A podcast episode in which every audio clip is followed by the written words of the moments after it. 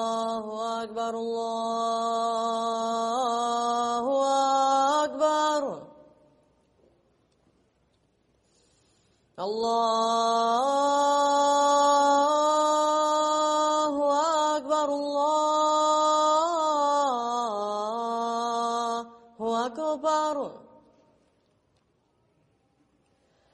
أشهد أن لا إله إلا الله.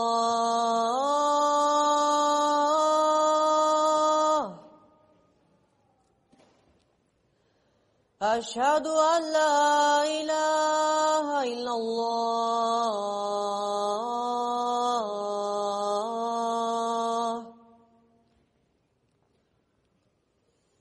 أشهد أن محمدا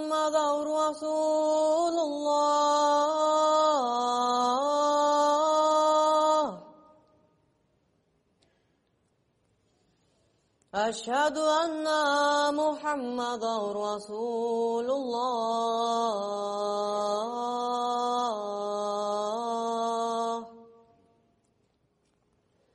حي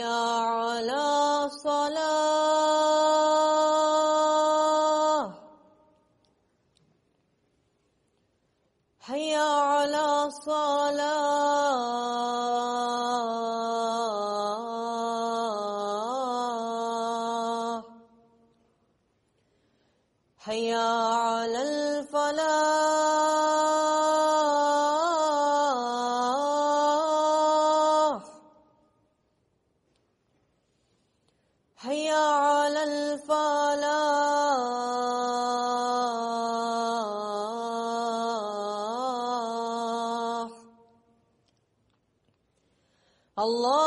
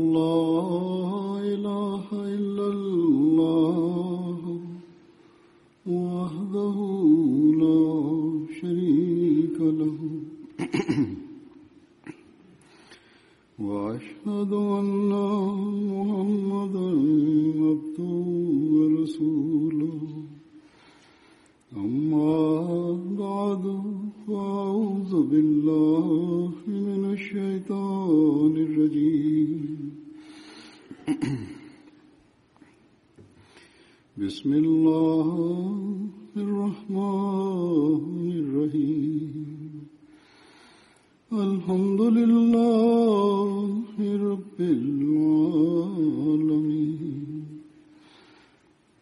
الرحمن الرحيم مالك يوم الدين إياك نعبد وإياك نستعين. اهدنا الصراط المستقيم. صراط الذين أنعمت عليهم. غير المغضوب عليهم. ولا الضالين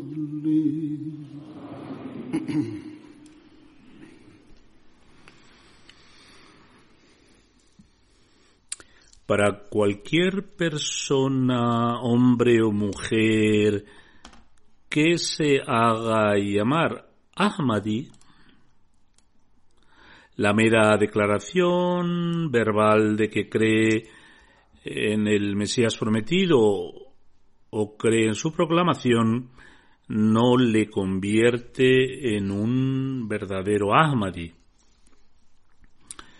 Más bien, el Mesías prometido ha presentado ciertas condiciones y responsabilidades para ser un auténtico Ahmadi musulmán. Ha llamado nuestra atención respecto a algunas obligaciones que indican que si uno actúa en consecuencia y cumple con estas responsabilidades, sólo entonces se le contabilizará entre los miembros de su comunidad. En otras palabras,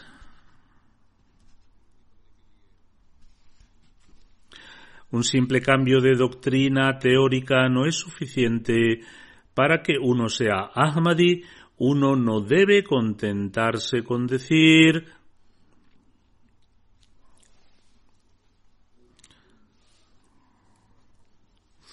uno no debe contentarse con decir mis padres son Ahmadis y por lo tanto también yo soy Ahmadi. O creo en las afirmaciones del Mesías prometido y como resultado de esto soy Ahmadi. En lo que respecta a la doctrina, esto sin duda hace que uno sea Ahmadi. Sin embargo, para convertirse prácticamente en Ahmadi es una obligación hacer el máximo esfuerzo para poner en práctica todo lo que el Mesías prometido, al Islam, esperaba de un Ahmadi.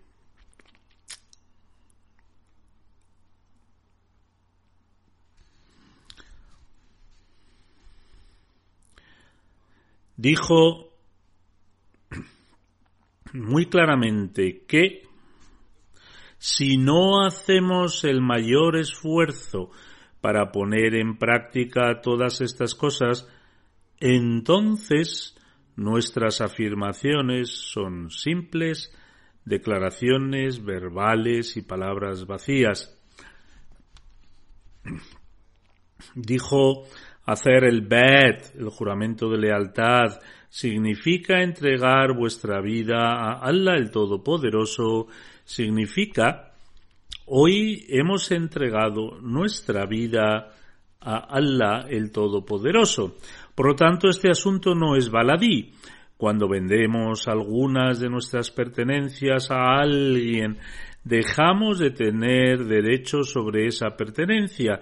En cambio, la persona a la que se la hemos vendido se convierte en su propietaria.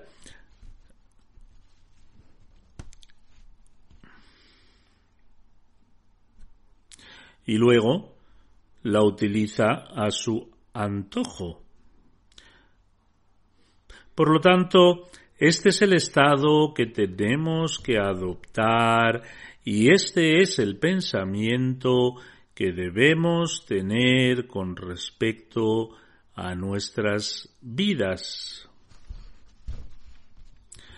El Mesías prometido al Islam declara, para lograr, tal pensamiento y estado, la persona que toma el Bayet tiene que adoptar primero mansedumbre y humildad y debe distanciarse de su ego y su egoísmo.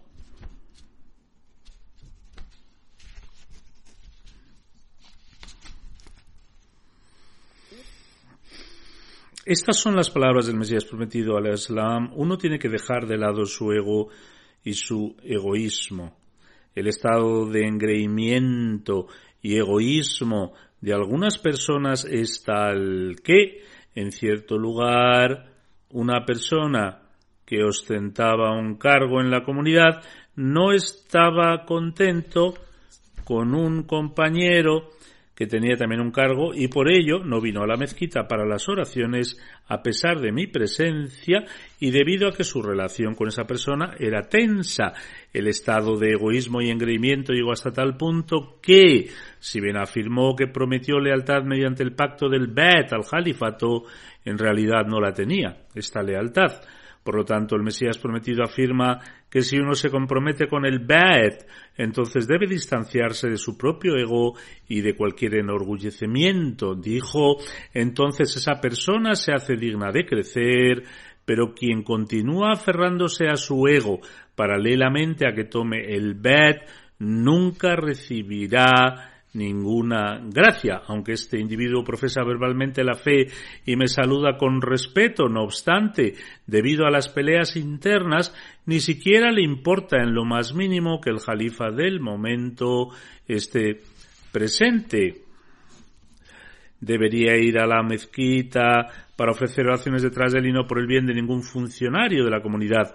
A la vez, este individuo también ostenta un cargo, por lo tanto, si este es el estado de la persona, no hay necesidad de que tal individuo sea Ahmadi. Es decir, vender la vida de uno significa que uno debe adoptar humildad y mansedumbre. Requiere que uno se aniquile y se aleje de su egoísmo. En tal caso, uno no posee nada y todo está sujeto a los mandamientos de Allah el exaltado. Cuando uno desarrolla este estado, entonces no es posible que Allah, el Todopoderoso, destruya tal alma. Una vez que has ofrecido tu vida a Allah, el Todopoderoso, Él la valora y la protege en todos los sentidos. El Mesías prometido al Islam ha declarado, ha declarado, sí, vuestras acciones son contrarias a la promesa en el momento del bet, al juramento de lealtad, entonces hay una gran disparidad en vuestras palabras. Si os mantenéis distanciados de Dios, a su vez, Él también se mantendrá distanciado de vosotros. El Mesías prometido al Islam dice, por lo tanto debéis evaluar vuestra fe y vuestras acciones en cuanto a si habéis logrado una transformación y una purificación que permitan que vuestro corazón se convierta en una encarnación del trono de Dios mediante el cual podéis obtener su protección. El Mesías prometido al Islam a continuación afirma, he dicho repetidamente a mi Yama'at, mi comunidad, que no debéis simplemente confiar en el bed, no alcanzaréis la salvación hasta que logréis la verdadera esencia del bed. El Mesías prometido al Islam luego dice, os aconsejo reiteradamente que os purifiquéis de la misma manera que los compañeros del santo profeta sallallahu alaihi wasallam se transformaron. Mirad las maravillosas y puras transformaciones de los compañeros. En lugar de abstenerse de asistir a la mezquita debido a disputas triviales generadas en unos minutos, transformaron años de enemistades que trascendían de generación en generación en amor, afecto y buena voluntad simplemente por el bien de Allah el Todopoderoso. Vendieron sus vidas y siendo muy ignorantes se transformaron en personas de erudición, al educarse, se convirtieron en personas piadosas, aceptaron de todo corazón de que a partir de ese día dejaron de poseer nada propio. En cambio, todo pertenecía a Allah el Todopoderoso. Cuando se arrepintieron del shirk, asociar socios con Dios, también intentaron arrepentirse de las formas más escondidas del shirk, más recónditas. ¿Qué es una forma sutil o oculta del shirk? Sobre la base de esto, el Mesías prometido afirma, shirk no se refiere simplemente a adorar piedras, etc. Más bien, adorar varios medios y reverenciar a los dioses mundanos son también formas de shirk. ¿Qué se entiende por dioses mundanos? Son beneficios mundanos por los cuales una persona descuida y desecha los mandamientos de la fe y de Allah el Todopoderoso. El santo profeta sallallahu alaihi wasallam dijo que la ostentación de los propios actos y sumirse en sus deseos ocultos también son formas de shirk. Si una persona descarta un si una persona descarta un mandamiento religioso y cumple un deseo mundano, se vuelve culpable de shirk.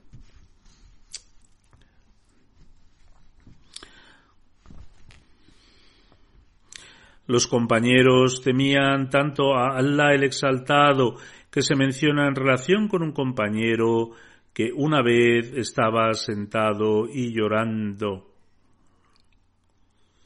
Alguien le preguntó por qué lloraba y dijo recordé esta declaración del santo profeta sallallahu alaihi wasallam cuando dijo Temo que mi umma, mi comunidad, se absorba en el shirk y en sus deseos ocultos. Este era el, estado del miedo del compañero a Allah el exaltado y su deseo de abstenerse del shirk. De hecho, también estaban preocupados por otros musulmanes que creían que habría personas que nacerían en esta umma, en esta mancomunidad, y cometerían formas ocultas de shirk. Este pensamiento había entrado en su corazón y en consecuencia su cuerpo comenzó a temblar, se angustió, se angustió y comenzó a llorar. Este es el mismo estado que permite a una persona desarrollarse y convertirse en un verdadero monoteísta y adorador de un solo Dios. El Mesías prometido, salam, dice, la unidad de Dios no implica que una persona simplemente pronuncie en árabe, no hay más Dios que Allah, con su lengua mientras su corazón está lleno de miles de ídolos. Más bien, la persona que es honrada por sus esfuerzos, proyectos, decepciones y planes por Dios, pero tiene fe en otra persona cuando debería tener fe en Allah, el Todopoderoso, cuando debería tener fe en, en Allah el Todopoderoso, y si se honra a sí mismo en lugar de honrar de esa manera Dios, en todas estas circunstancias se convierte en un idólatra ante los ojos de Allah el Todopoderoso. El Mesías prometido al Islam dice, todo objeto, palabra o acción que recibe la misma grandeza que corresponde al derecho de Allah el Todopoderoso es un ídolo a los ojos de Dios. Hay que recordar que la verdadera unidad de Dios, la proclamación que Él desea de nosotros y a la que se une la salvación es mantener al ser de Allah puro.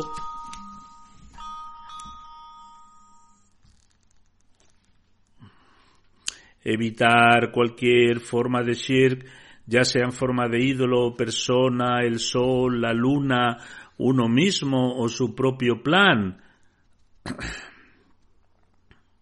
Además, ello implica que no hay nadie más poderoso en comparación con él y que no debemos aceptar a nadie como proveedor, ya que eso hará que el que otorga honor y el que deshonra el hecho del honor personal y la desgracia dependen de estas personas. Más bien, estos asuntos deben ser simplemente atribuidos y restringidos solo a Allah el Todopoderoso. Por lo tanto, este es el principio fundamental del Islam, que también es el principio fundamental del Ahmadiyyat, el verdadero Islam. Alguien me dijo que la gente le da un estatus muy alto al califato y al califa de la época en la medida en que llegan a alcanzar esta fase del shirk. Debe quedar claro que el Mesías prometido al Islam vino en servidumbre al santo profeta sallallahu alaihi wasallam para erradicar el shirk del mundo. Por lo tanto, es imposible que su verdadero califato pueda aumentar o estimular cualquier forma de shirk. La tarea fundamental del califato es erradicar el shirk, establecer la unidad de Dios y cumplir y completar la misión para la cual se le encomendó al Mesías prometido al Islam. Si una persona se forma esta opinión después de haber visitado al Jalifa con honor y respeto, entonces, en lugar de ello, debe reflexionar sobre si está pensando mal, sobre eh, está pensando mal. Por lo tanto, si este es el caso, entonces aquellos que piensan, piensan mal de los demás deben abstenerse de hacerlo. Sin embargo, si alguien realmente ha alcanzado la etapa en la que está dando a otros la impresión de que está, Dios no lo permita, elevando el estatus, el estado del jalifa a una forma de shirk, entonces debería hacer istighfar, pedir perdón a Dios y también ser cauteloso. Nunca he deseado esto eh, eh, ni en el pasado ni lo hago hoy. De la misma manera, ningún jalifa del pasado como tampoco lo haría ningún jalifa en el futuro si Dios quiere, desearía que se le diera importancia a su propia personalidad. De hecho, es la responsabilidad del jalifa de la época establecer el respeto y el honor de la institución del jalifato, como es su deber, continuará haciéndolo. Además, lo hará teniendo en cuenta el hecho de que según las promesas de Allah, el exaltado y la profecía del santo profeta, sallallahu alaihi wasallam, la unidad de Dios se difundirá por todo el mundo a través del califato y al mismo tiempo el shirk será erradicado del mundo a través del califato. Por lo tanto, algunas personas que tienen la mente débil y desarrollan estos pensamientos como resultado de la falta de terbiyat, reforma moral y espiritual, deben borrar estos pensamientos de sus mentes. Siguiendo la importante tarea de establecer la unidad de Dios y purificar los corazones de sus seguidores, evitando el shirk, el Mesías prometido nos llamó la atención y nos hizo tomar el Baeat de que nos abstendríamos, abstendríamos, absteneríamos de la falsedad y los males morales. Allah el Exaltado dice en el Sagrado Corán,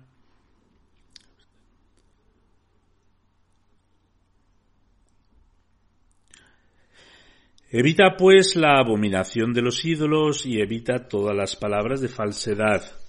El Santo Mesías prometido al Islam dice la falsedad declarada es una abominación y un ídolo, algo que es sucio e impuro.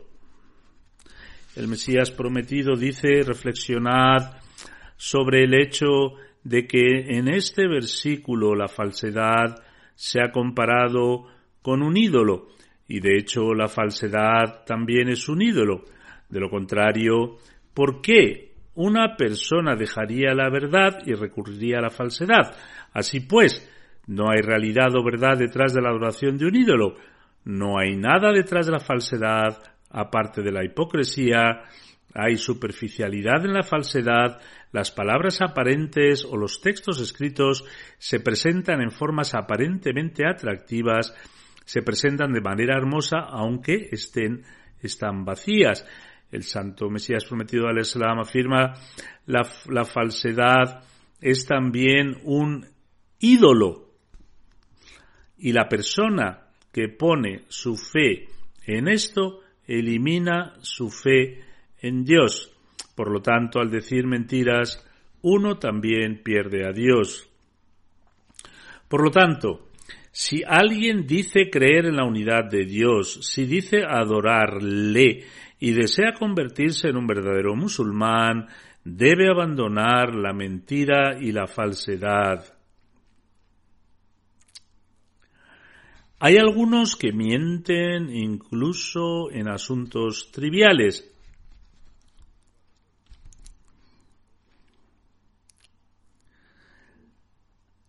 Así no debe comportarse un creyente. Uno no debe tener la impresión de que una pequeña declaración inexacta no es una mentira.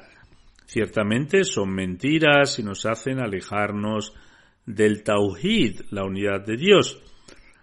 Hay innumerables problemas y disputas entre las personas en las que se encuentra uno para influir en la decisión a su favor apoyándose en las mentiras. ¿Cuán precisamente ha advertido el santo profeta sallallahu alaihi wasallam sobre la mentira? Si uno reflexiona sobre esto con cuidado, los pelos se nos ponen de punta. El santo profeta sallallahu alaihi wasallam dijo que si uno le dice a un niño pequeño, ven, te daré algo, y luego no le da nada, entonces esto es, también está bajo la bandera de la mentira. Incluso si dice en forma de broma, sigue siendo una mentira. El santo profeta sallallahu alaihi wasallam dijo que mentir nos lleva al pecado y a la indecencia, y la indecencia nos lleva al infierno. La indecencia significa desviarse lejos de la verdad y ser extremadamente pecador. Por lo tanto, siempre debemos analizarnos a nosotros mismos, ver si tenemos un alto nivel de veracidad o el alto estándar de veracidad que el santo profeta sallallahu alaihi wasallam ha descrito y que él ha dicho que lleva a uno al cielo.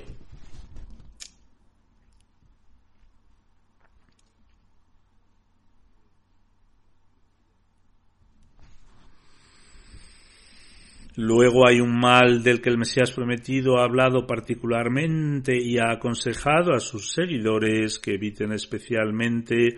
De hecho, está incluido en las condiciones del BAT, juramento de lealtad, y es el adulterio. Ahora bien, no se trata solamente del adulterio externo que ocurre a través de relaciones físicas ilegales sino que también explicó que, como Allah el Todopoderoso ha dicho, y no te acerques al adulterio, significa que uno debe evitar reuniones y ocasiones en la que estos pensamientos puedan surgir en, en la mente, no solamente en el sentido físico, sino también el propio pensamiento que viene a la mente debe ser evitado. Afirma que no se debe transitar por los caminos en los que exista la posibilidad de que se cometa este pecado. Cualquier probabilidad o riesgo que exista puede llevar a cometer el adulterio. En esta época, en la televisión e Internet, se muestran películas indecentes que incitan abiertamente al adulterio.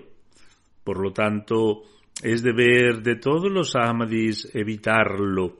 Esta es la razón de muchas disputas y como resultado hay muchas familias que se rompen o que se han roto donde el marido se sienta a ver estas películas o a navegar por Internet teniendo pensamientos indecentes en su mente.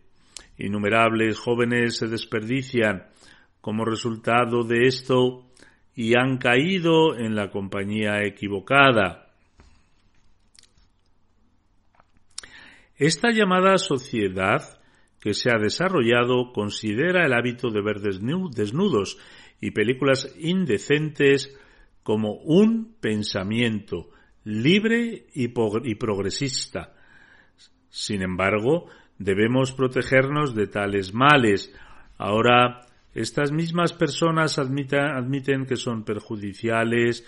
Si obtenéis información sobre estas películas pornográficas, descubriréis que conducen al adulterio, la violencia doméstica, las relaciones ilegales, e incluso el maltrato de niños y todo está Todo esto está sucediendo debido a estas películas indecentes.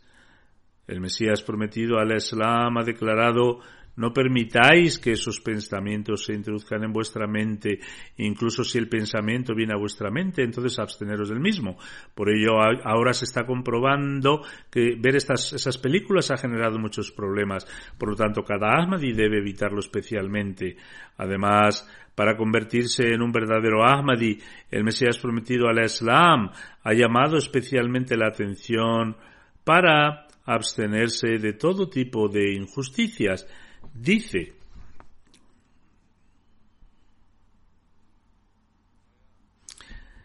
si desean unirse a mí, entonces no permitan que ningún pensamiento de maldad, injusticia, disputa o tentación se arrastre en vuestra mente. Al santo profeta sallallahu alaihi wasallam se le preguntó una vez ¿Cuál es la injusticia más grande? Respondió que la mayor injusticia es que uno tome incluso un palmo de la tierra de su hermano, es decir, apropiarse de ella.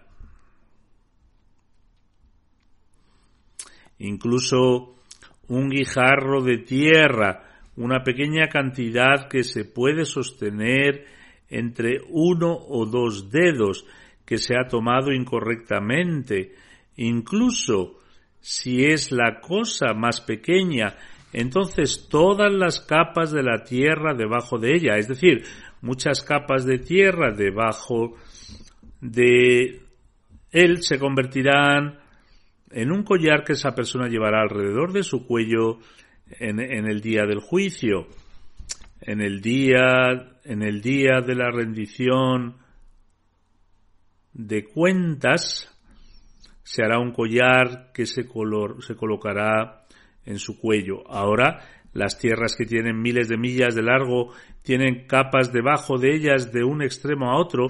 Imaginad cuán grande será una carga para alguien debido a esto. Es un castigo, un castigo tan grave que uno no puede alcanzar a imaginarlo. Por lo tanto, usurpar los derechos de los demás es una grave injusticia y pecado. Transmitimos a los demás la belleza del Islam, el Mesías prometido declara entonces que el estándar más alto de la defensa de los derechos de los demás está incluido en las enseñanzas del Islam.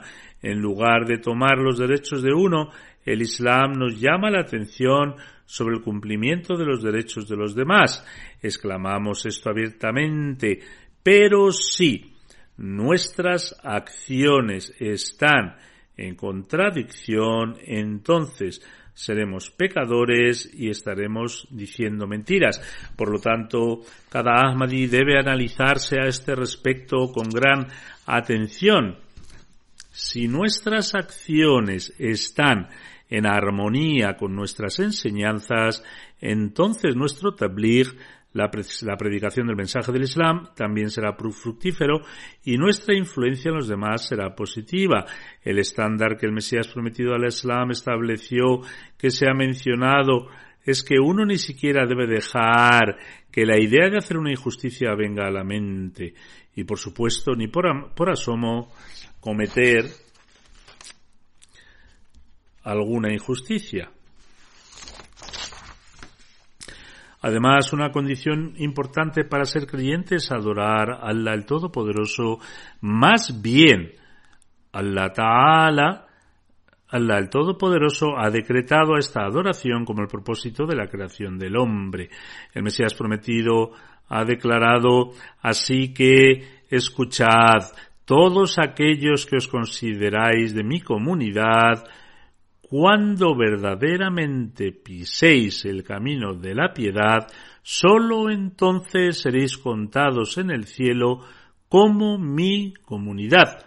Por eso, dice el Mesías prometido, por eso realizad vuestras oraciones cinco veces al día, inspirados con tal respeto y conciencia de la presencia de Allah el Todopoderoso como si estuvierais viéndolo con vuestros propios ojos. Luego dice, corresponde a cada musulmán orar cinco veces al día. Se dice en un hadith que un grupo de personas que aceptaron el Islam acudieron al santo profeta sallallahu alaihi wasallam y dijeron, oh mensajero de Allah, permítenos ser eximidos de orar porque somos comerciantes y es muy difícil para nosotros orar cinco veces al día. Y también tenemos ganado. Tenían una manada o los pastoreaban, trabajaban afuera y esa era una, una tarea muy exigente. Nuestra ropa se arruina y no podemos confiar en ella ni tenemos la oportunidad de hacer las oraciones. Debido a estas obligaciones nosotros no podemos orar cinco veces al día. El santo profeta respondió, si no hay oración, entonces ¿qué es lo que queda? La religión que no tiene oración no es una, una, religión en absoluto. El Mesías prometido dice entonces que es la oración, es presentar vuestra humildad y debilidades ante Allah el Todopoderoso, pedirle a Él todo lo que necesitéis y demandarle lo que preciséis. También dice, el amor de Dios, el temor de Él y recordarlo en vuestros corazones es la oración y esto, en breve, es religión. Luego dice, entonces, quien quiera eximirse a sí mismo de la oración, que hace, ¿qué más hace que los animales? Su situación es la de los animales, meramente comer, beber y dormir como ellos, nunca puede llamarse religión. Ese es el camino de los incrédulos. Así, el Mesías prometido al Islam ha declarado claramente que la diferenciación entre los hombres y las bestias es la adoración de Allah el Todopoderoso y la oración. Si nuestra atención no se dirige hacia las oraciones, podemos evaluar por nosotros mismos qué categoría es en la que caemos He recordado en muchas ocasiones y sigo haciendo lo que si el centro de Salat, el lugar para hacer las oraciones o la mezquita están lejos, entonces las familias locales deben reunirse y designar un lugar donde se pueda ofrecer la oración. Esto no solo os permitirá participar de las bendiciones de orar en congregación, sino también os hará recordar continuamente y a la generación futura las oraciones y les proporcionará los medios para su reforma. La generación futura también se mantendrá enfocada en las oraciones. Estamos centrando nuestros esfuerzos en la construcción de mezquitas y estamos construyendo muchas mezquitas, inshallah. Mañana inauguraremos la mezquita de Virginia, en Virginia. Sin embargo, si no estamos inclinados para hacer oraciones, ¿cuál es el propósito de construir estas mezquitas? He mencionado repetidamente que si los que ostentadores de cargos de cada organización auxiliar así como los responsables de la Yamaat, de la comunidad, centran su atención en las oraciones, entonces la asistencia a las oraciones se multiplicará y a través de ella también podemos entrenar a las generaciones futuras. Hay una instrucción del santo profeta sallallahu alayhi wasallam en relación con la oración que verdaderamente hace temblar un corazón. El santo profeta sallallahu alayhi wasallam declara lo primero por lo que una persona será llamada a rendir cuentas en el día del juicio será la oración. Si él tiene éxito en este asunto, tendrá éxito y alcanzará la salvación. Si esa cuenta es deficiente, será arruinado y será un perdedor. Por lo tanto, no es una cuestión ordinaria si uno no está cumpliendo con los debidos derechos de enfocar su atención hacia la oración. Que Allah el Todopoderoso permita a cada Ahmadi cumplir con las obligaciones de este derecho. Sin embargo, las responsabilidades de este derecho no solo se cumplirán a través de las oraciones obligatorias en sí. De hecho, el Mesías prometido salam ha declarado que uno también se debe enfocar hacia el tahajjud, oración voluntaria de la madrugada, y los nawafil, oraciones voluntarias.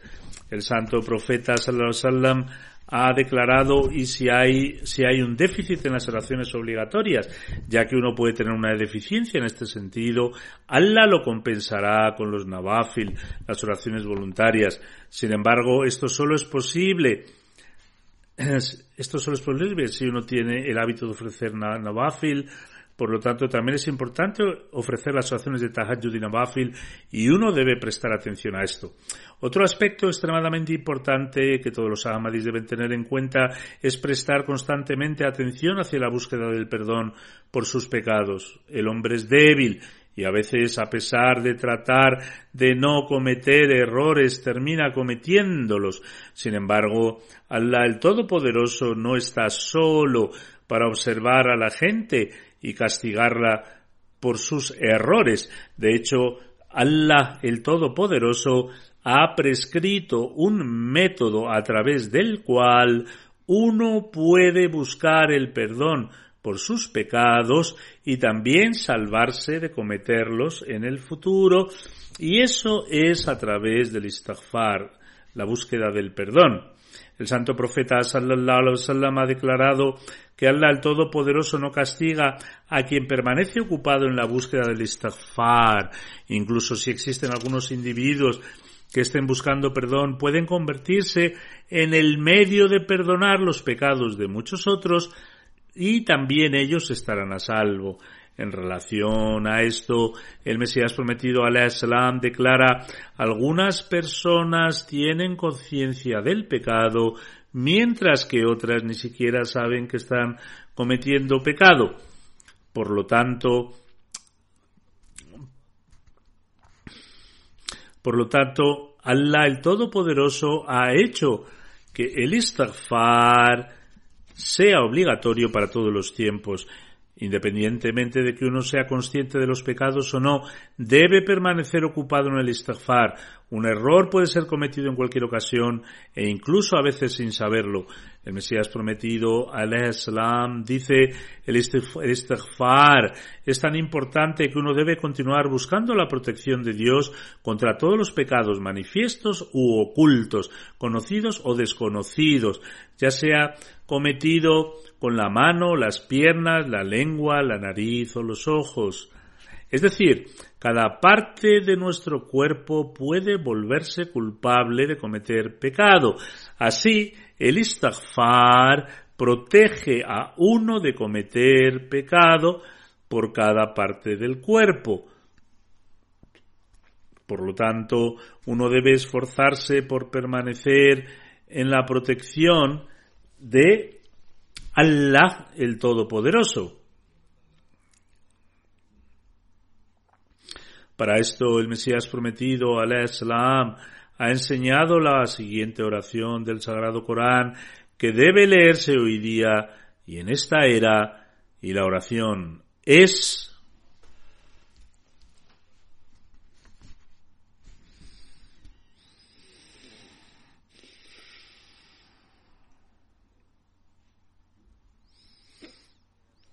Es decir, Señor nuestro, hemos errado contra nosotros mismos, y si tú no nos perdonas y no tienes misericordia de nosotros, seguramente estaremos entre, entre los perdidos.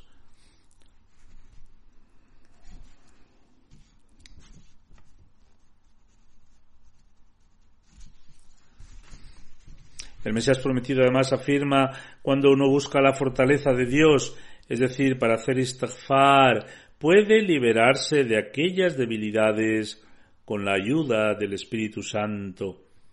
El Mesías prometido al Islam ha dado otra condición fundamental para sus seguidores, esto es, el deber de cumplir con los derechos debidos del prójimo y abstenerse de causar cualquier tipo de daño a la creación de Allah el Todopoderoso. Mientras que nos llama la atención en reflexionar constantemente sobre la condición de nuestros corazones, el Mesías prometido afirma, inculcad el temor de Allah el Todopoderoso en vuestros corazones, como resultado del cual deberéis mostrar compasión y desear el bien por su creación. Se ha mencionado en un hadith que el santo profeta sallallahu alaihi wasallam dijo no tengáis celos el uno del otro, no peleéis entre vosotros, no alberguéis malicia unos contra otros, no tengáis enemistades unos contra otros. Ninguno de vosotros debe pujar por un contrato que ya ha sido adjudicado a otro. Sed hermanos unos con otros. Un musulmán es hermano de otro musulmán. Él no oprime a su hermano, no le degrada ni piensa mal de él. Degradar a un hermano musulmán es suficiente para crear un mal en su parte. La sangre, la propiedad y el honor de cada musulmán son ilegales para otro musulmán. Esto es algo que debe ser mostrado por nosotros los Ahmadis más que por ninguna otra persona y por la gracia de Allah el Todopoderoso se está demostrando en gran medida. Hoy, si todos los musulmanes llegaran a entender este principio y adherirse a él, así como los gobiernos musulmanes, entonces las crueldades cometidas entre sí por musulmanes, que ha dado como resultado la destrucción de vidas y propiedades, cientos de miles de niños huérfanos, mujeres viudas y ancianos que mueren, ya no sucedería. La arrogancia es otra enfermedad grave a la que Allah el Todopoderoso nos ha enseñado a abstenernos desde el Sagrado Corán.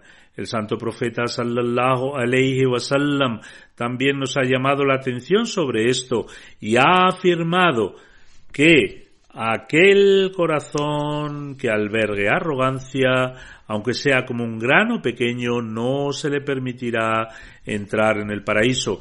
El Mesías prometido, salam, afirma, por lo tanto, en mi opinión, esta es una buena manera de purificarse. Es imposible encontrar mejor manera de descartar la arrogancia y el orgullo de cualquier tipo sobre la educación, la familia o las riquezas de una persona. El Mesías prometido, salam, afirma, yo advierto a mi, a llamada, a mi comunidad, que evite la arrogancia, porque la arrogancia es repugnante para Allah, el Señor de la gloria. Incluso con motivo de la Hajjatul Vida, la peregrinación de, de despedida, el santo profeta Sallallahu afirmó, todos los hombres cualquiera que sea la nación o tribu a la que pertenezcan a posición social que tengan son iguales. Ningún negro es superior a un blanco y ningún blanco es superior a un negro y un árabe no tiene superioridad sobre un no árabe como un no árabe tiene ninguna superioridad sobre un árabe. Por lo tanto, esta es la enseñanza que se nos ha dado con respecto a la humildad, la igualdad y la abstención de la arrogancia y el orgullo, y cada uno de nosotros debe adherirse a esta enseñanza. En el mundo no musulmán existe discriminación entre la raza negra y la raza blanca. De hecho, ahora ciertos líderes de raza blanca incluso afirman que las capacidades y facultades mentales de las personas pertenecientes a la raza blanca son superiores a las no blancas. Este es el estado de su arrogancia y todos los Ahmadis deben abstenerse de tales pensamientos. En dos ocasiones distintas, en reuniones con mujeres jóvenes, me hicieron saber que aquí, en la Yamaat de los Estados Unidos, hay discriminación racial. Sí, por la razón que sea, las generaciones jóvenes tienen esta forma de pensar, esto es malo en extremo. La, organización auxiliar del Lajna, Huddam y Ansar y también en el departamento de Terbiyat de la Yamad deberían investigar por qué se están planteando tales asuntos. Si hay algo de cierto en ello, entonces se debería hacer un esfuerzo y entrenar moralmente a otros con sabiduría y amor para que se eliminen estas preocupaciones y reservas. Ninguna organización auxiliar ni ostentador de algún de un cargo debe realizar este trabajo de forma apresurada o tomar decisiones precipitadas, ni deberían comenzar, comenzar a investigar quién lo ha hecho. Más bien se debería evaluar si hay algo de verdad en esto o no. Si no es el caso, ¿por qué están surgiendo tales preguntas?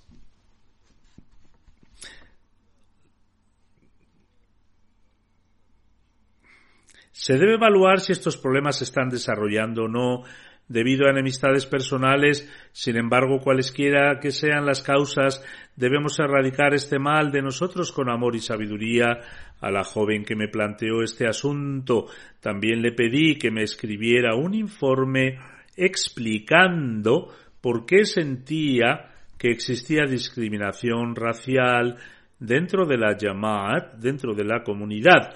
No obstante, esta discriminación es también una forma de arrogancia y tenemos que protegernos de ella en cualquiera de sus formas.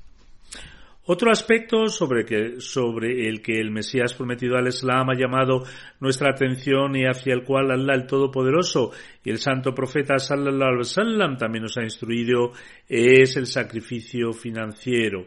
Por la gracia de Allah el Todopoderoso, la Yamaat en todo el mundo destaca por ofrecer sacrificios financieros y por la gracia de Allah el Todopoderoso, la Yamaat de, de USA, de Estados Unidos, también destaca por sus sacrificios financieros siempre que se le solicite, ya sea en una condición de emergencia o por un proyecto particular. Sin embargo, en vista de las estadísticas y cifras disponibles, se muestra que hay un gran, una gran deficiencia en términos de la contribución al sistema regular del chanda de la llamada. Por lo tanto, se necesita prestar especial atención a esto. Una persona que tiene dificultades financieras puede solicitar permiso para reducir la cantidad o porcentaje de su chanda, de su donativo, alegando circunstancias especiales. Sin embargo, aquellos que disfrutan de ingresos elevados deben evaluar si están pagando ah, su chanda según sus ingresos. No debe darse el caso de que uno haga deducciones de su chanda como se hace cuando se trata del pago de impuestos. Uno debe evaluar sus ingresos porque el pago del chanda es un asunto entre el individuo y Allah el Todopoderoso. La administración o el secretario de finanzas no tienen conocimiento del ingreso real de los pagadores de chandas.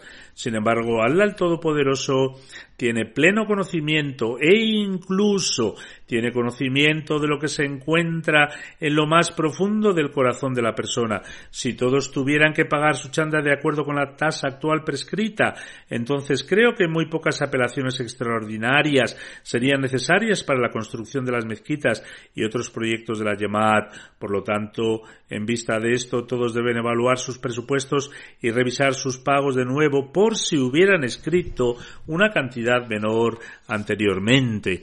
También he relatado los testimonios de aquellos que han aceptado recientemente la Ahmadiyyat en diferentes países en cuanto a cómo se produce un cambio en sus condiciones después de haber aceptado la Ahmadiyyat. Mejoran en cuanto a su espiritualidad, sus hábitos, también sus, en sus oraciones. Ellos también entienden la importancia de los sacrificios financieros a pesar de su proveza y por esta razón Allah el Todopoderoso les bendice y les otorga riqueza financiera, lo que les conduce, lo que conduce a una mayor fortaleza en su fe y devoción.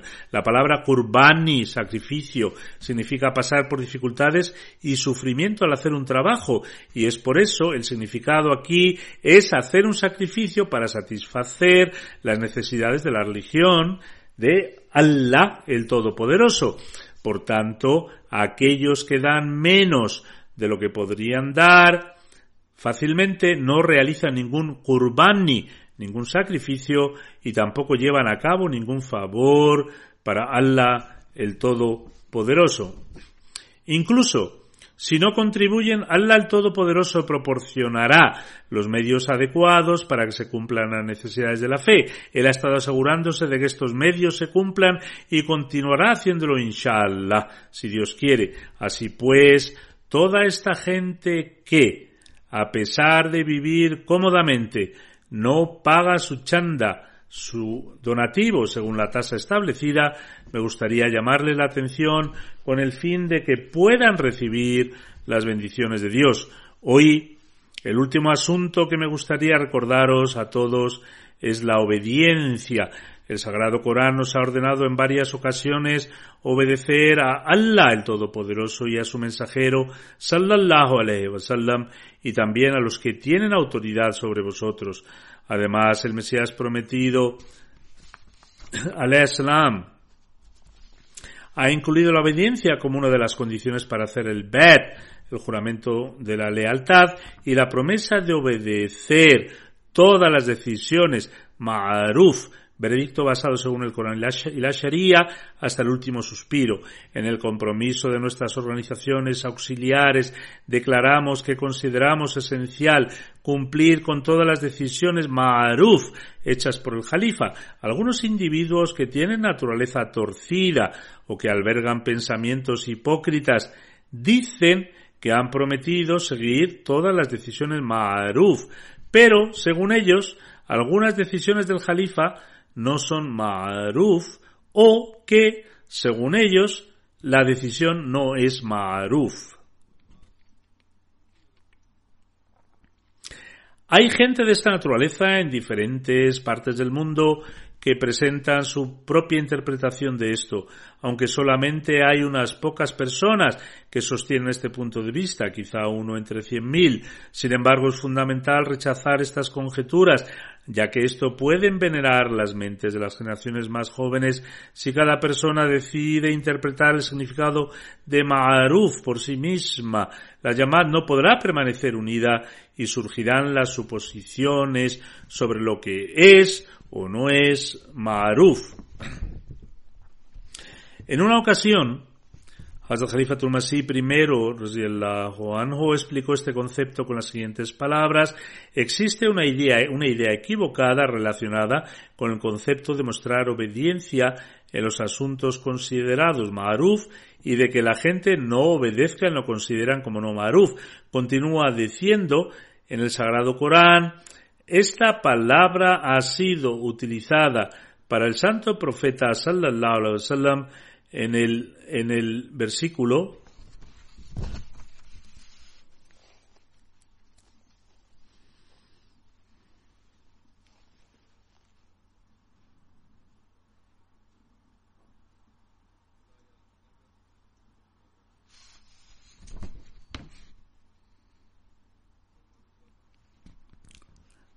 y en las, en las cosas que son ma'aruf no desobedeceremos lo que es ma'aruf.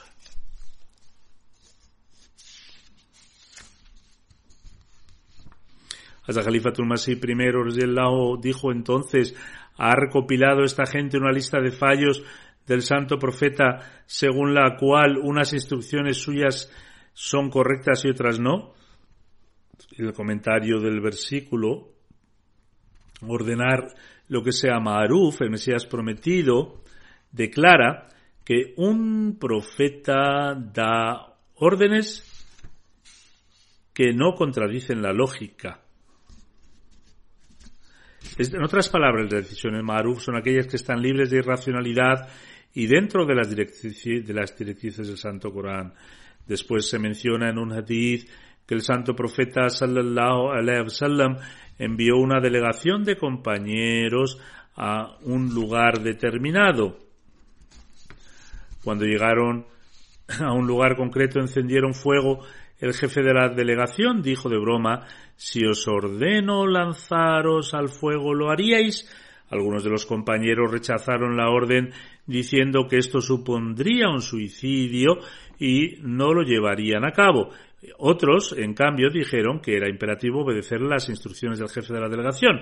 Finalmente, el jefe de la delegación dijo que era una simple broma y que el asunto se daba por terminado. Cuando regresaron a Medina, el santo profeta fue informado sobre el incidente y dijo, no debéis obedecer a aquellos que tienen autoridad sobre vosotros cuando se os dé una instrucción contraria a un, mandamiento de Allah el Todopoderoso. Esta es la explicación de Ma'aruf.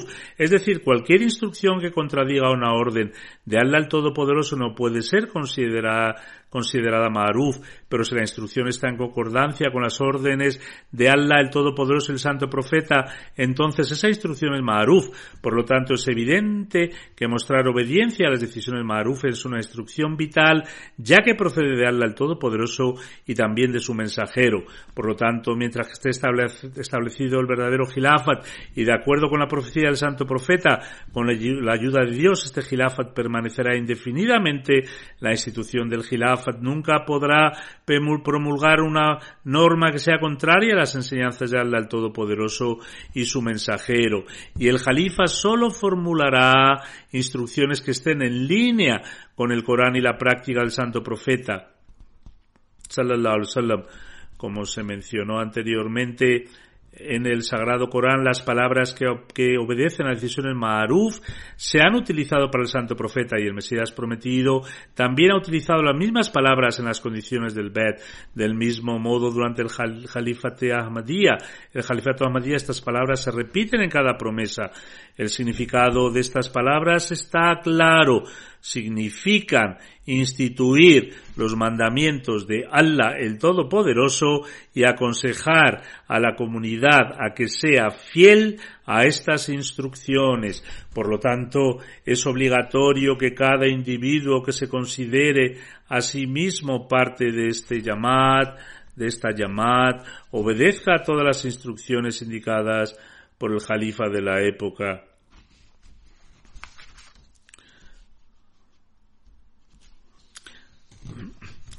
Hazrat Muslim Aoud anhu también ha explicado este aspecto. Dijo, si alguna vez se diera la circunstancia por la que se promulgara una instrucción incorrecta, entonces, dado que Allah el Todopoderoso es quien salvaguarda la institución del Khilafat, nunca permitirá que el resultado de esa decisión sea perjudicial. En consecuencia, Allah el Todopoderoso creará, creará las circunstancias que harán posible que el resultado final de tal instrucción sea positivo. Por lo tanto, no es tarea de un individuo interpretar lo que significa maruf.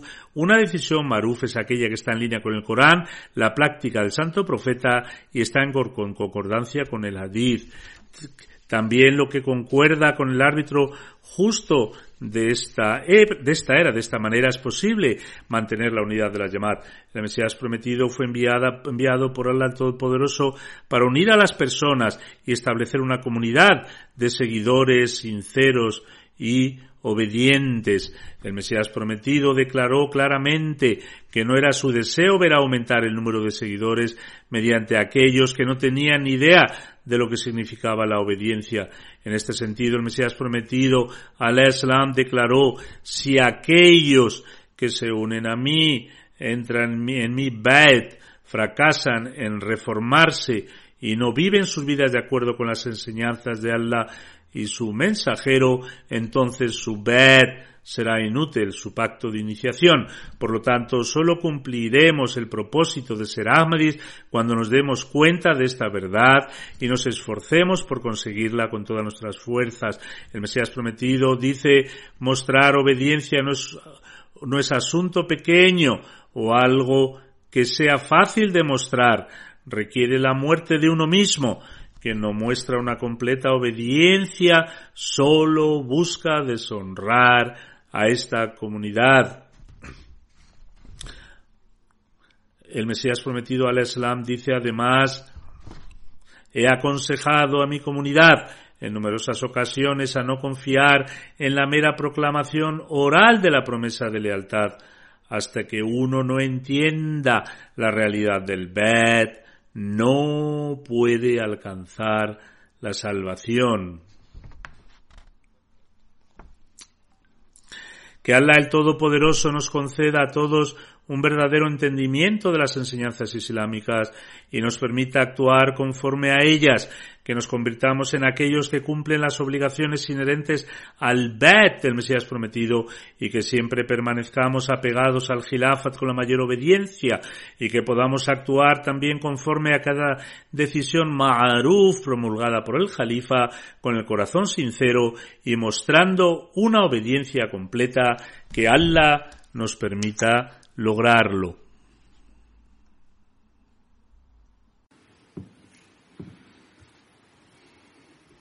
الحمد لله الحمد لله نحمده ونستعينه ونستغفره ونؤمن به ونتوكل عليه ونعوذ بالله من شرور أنفسنا ومن سيئات أعمالنا